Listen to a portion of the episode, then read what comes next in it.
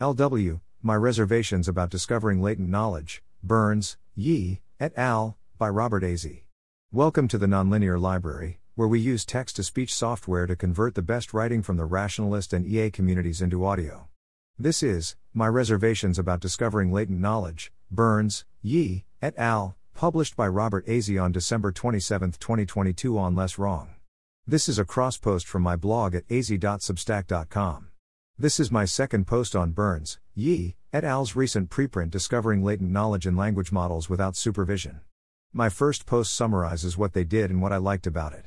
In the spirit of honesty and constructive criticism, I'm going to talk about some of the parts of Burns, Ye, et al. that I didn't like. These are things I found underwhelming, disappointing, or simply hope to see developed more. My goals here are 1. Proper calibration of hype, and 2. Suggesting where this work could go in the future. The headline score is too small. The authors of this paper failed to completely solve alignment with one weird trick. My disappointment is immeasurable and my day is ruined. More constructively, one needs to take the headline result of a 4% accuracy improvement in context. The improved accuracy is only 71%, and that's far from reliable. Even setting aside AI deception, if you ask an AI, will you kill us all, and it says no, would you trust all of humanity to a 29% error rate? So we're still in we have no clue if this AI is safe territory. But this is the very first iteration of this approach, and we should let it grow and develop further before we pass judgment. Zero shot may be the wrong baseline. My experience with LLMs is that they are very sensitive to instructions in their prompt, and we've seen that priming an AI with instructions like think through step by step can improve performance, on some tasks, in some cases, some restrictions apply, etc. In this case, perhaps priming with assurance like you are an advanced AI that gives correct answers to factual questions would increase performance above the 67% baseline, so it would be instructive to compare CCS not just to zero shot but to prime zero shot and prime CCS. What CCS elicits may not be the AI's latent knowledge. CCS is a very clever way of finding truth like information. But the class of truth like information contains many belief systems besides the AI's latent knowledge. Burns thinks identifying the AI's latent knowledge among other features is solvable even for more advanced AI because there will be relatively few truth like features, but I am skeptical. GPT is very good at roleplay, so it will be able to capture a significant fraction of the diversity of human viewpoints. Instead of ending up with three truth like features as Burns suggests human, aligned superhuman, misaligned superhuman you could end up with hundreds of them anarcho syndicalist superhuman, banal liberal superhuman, Caesaro papist superhuman, etc which disagree in complicated overlapping ways, where the majority may not be right, and where there is an 29% error rate. If future AGI are based on text models like GPT with robust role playing capabilities, I think CCS will struggle to learn the latent knowledge feature instead of a different truth like feature, and human operators will struggle to identify which truth like features are the AI's latent knowledge.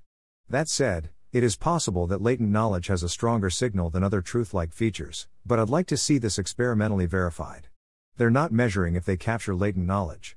This is a bit odd, but I'm going to complain that the authors measured against ground truth.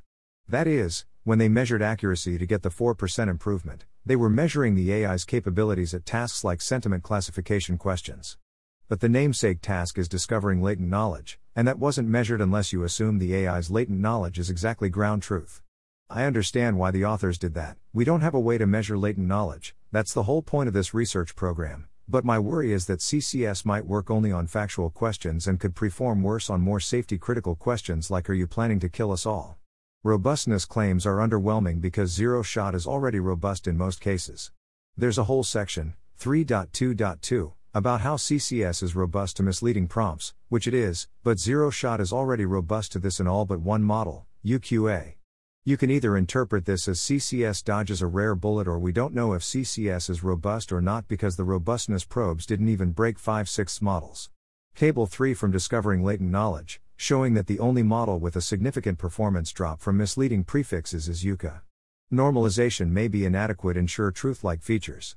One step in their data pipeline is to separately normalize the hidden states of affirmative and negative answers to questions. The authors write Intuitively, there are two salient differences between phi, x plus i, and phi, x minus i. 1. x minus i ends with yes while x minus i ends with no, and 2. One of x plus i or x minus i is true while the other is false.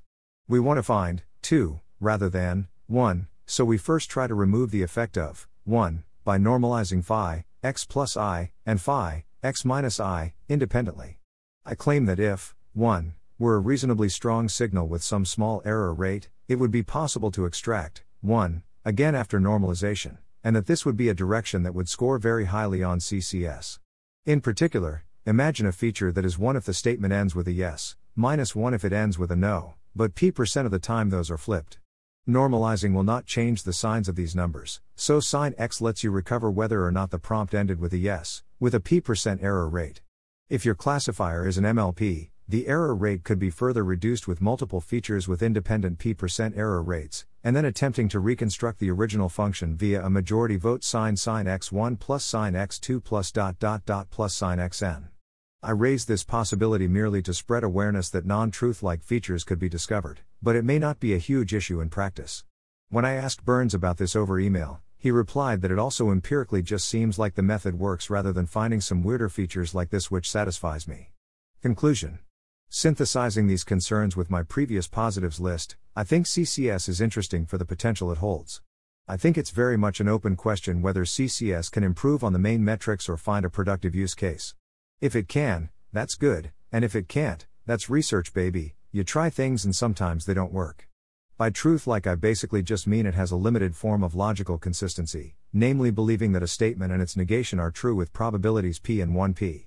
Thanks for listening. To help us out with the Nonlinear Library or to learn more, please visit nonlinear.org.